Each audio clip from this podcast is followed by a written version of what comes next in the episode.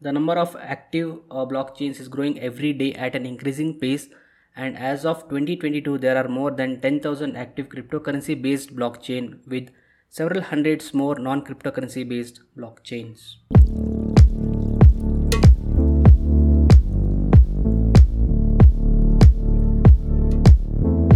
Hey guys, what's up? Welcome back to another episode on the Kiran Show. So these days there is this term blockchain that is buzzing in the market and I'm damn sure many of us already know what a blockchain is. But still there are many of us who don't know what a blockchain is and are confused with Bitcoin. So in today's episode we'll try to understand what a blockchain is. But before we get started I would like to thank each and every one of you for being on this show. So without further ado, let's just dive into the details. There is this term blockchain that is buzzing all around the market and I'm damn sure everyone already knows what a blockchain is, but there are still many of us who don't know what a blockchain is. So in today's episode, we'll try to understand what a blockchain is in a simple terms. So what is a blockchain? So as you can see from this image, blockchain is nothing but a blocks that are linked to each other creating a chain and this is called as a blockchain. We'll try to understand this in a little better manner. So blockchain is a distributed database that is shared among the nodes of computer. A blockchain stores information electronically in a digital format. blockchains are best known for their crucial roles in cryptocurrency systems such as bitcoins for maintaining secure and decentralized records of transaction. So what we mean uh, by this is that blockchain is nothing but a distributed database that is shared among the different nodes of computer forming blocks and these blocks are interlinked or linked together uh, by chain called as blockchain.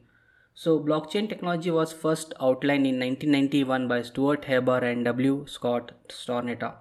The number of active uh, blockchains is growing every day at an increasing pace and as of 2022 there are more than 10,000 active cryptocurrency based blockchain with several hundreds more non-cryptocurrency based blockchains. So is blockchain a database? In some sense, it is a database, but it is different than database. Let us understand why. So in the traditional database, what happens is that data will be flowing from all other nodes and it will be collected in a centralized database. But that is not the case with blockchain. If you see, the data is distributed among different blocks, creating a link for each other and hence it creates a chain of blocks called as blockchain. So blockchain differs from other database types by the way they are uh, storing the data. While blockchains can be considered as a database, database generally don't use signed blocks to store data. So this we are saying because each of these blocks when it is created, it is created with a unique hash and timestamp. But for now, we'll just go deep into details uh, for blockchain versus database. So how is a blockchain different from database? First thing is data integrity.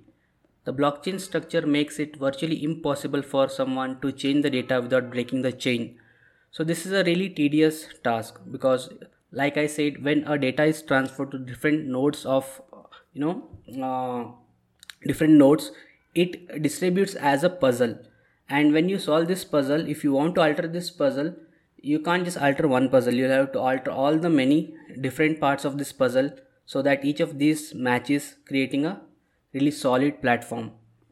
And if you take database database can be altered easily if necessary measures are not taken. Second thing is transaction.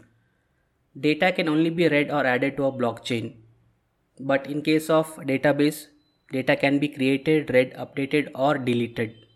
The third point is querying performance. The verification method to ensure uh, data integrity can slow down the querying and general performance of a blockchain so this we are seeing because like i said again uh, when a data is distributed to different nodes it goes as a puzzle and then all these puzzles have to be matched. Only then this uh, transaction will be validated. But that is not the case with the database. Structure. Blockchains can be fully de- decentralized and not rely on any centralized authority. But database are generally managed by a central administrator. So how does a blockchain work so this is the fun part like we'll understand how a blockchain really works. But before that the main goal of a blockchain is to allow digital information to be recorded and distributed but not edited right? Like i said when we uh, create a transaction these transactions are recorded and distributed but you cannot edit these transactions. Blockchain is a record of transactions that cannot be altered, deleted, or destroyed. This is why blockchain are also known as distributed ledger technology. I am damn sure many of us did not know that blockchains are also known as distributed ledger technology. When a transaction is entered, this transaction is split via different nodes or different peer-to-peer computers like a puzzles and then these are solved when these are solved matching all these puzzles it creates a blocks uh, like this so when these clusters of blocks are created what it happens is like these clusters of blocks are linked to each other creating a chain. Hence these blocks and links of this chain is called as a blockchain when all when all these cluster of blocks are created and when it is validated the transaction is completed. So this is how a blockchain typically works. So now that we know that uh, blockchain what is a blockchain and how it works now the question arises is a blockchain secure? Definitely yes we'll understand why. So blockchain technology achieves decentralized security and trust in many ways. So first point is new blocks are stored sequentially and chronologically. That is they are always added to the end of the blockchain. So when a new block is created it is added to the end of the blockchain once a block is added to the end of the blockchain, it is almost impossible to go back and alter the contents of the blockchain unless a majority of network has reached a consensus to do so.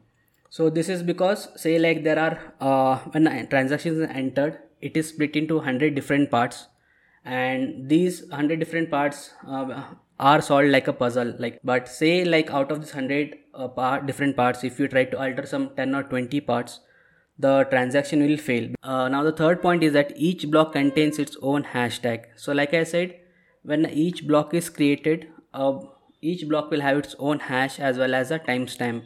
And if the next block doesn't match with that hash as well as the timestamp, then the transaction will fail because it doesn't validate. So hash codes are created by a mathematical function that turns digital information into a string of numbers and letters. And if that information is edited in any way then the hash codes changes as well. So can a blockchain be hacked? Yes a blockchain can be hacked but it is a really extremely difficult process. Hacking a blockchain is extremely difficult. This is because to succeed with such a hack would require the hacker simultaneously control and alter 51% or more of the copies of the blockchain which itself is extremely difficult task. And such an hack would also require a tremendous amount of money as well as resource so like i said if you want to hack a blockchain then it is really difficult because you will have to control more than 51% of these blocks. And to do this you'll require tremendous amount of money as well as resources. So it is not possible from one person. So what are the pros and cons of blockchain? So like you know like whenever there is any good technology so each technology be it good or bad it will have its own pros and cons. So let us also understand what are the pros and cons of blockchain so the pros of blockchain are improved accuracy by removing human involvement in verification. So all this process is done by the system itself and when there are millions and millions of transactions that has to be validated, uh, it really makes sense that the system does it because if humans are doing such transactions validation then it will take a lot of time. Cost reduction by eliminating third party verification. Transactions are secure, private and efficient. Like we discussed, transactions on blockchain are very secure. It can't be uh, altered easily. Decentralized makes it harder to tamper. Provides a banking alternative and a way to secure personal information for citizens of the country with unstable or underdeveloped government. So now let us understand the cons of blockchain. The first thing is significant technology cost associated with mining bitcoin. Low transactions per second. We say low transactions per second. This is because when a transaction is initiated it is distributed in many different uh, nodes and to validate this transaction will take a lot of time. So this is why we say low transactions per second. History of use in illicit activities such as on dark web. This is because there is no way that you can track the transaction that is done on a blockchain. Regulation varies by jurisdiction and remains uncertain.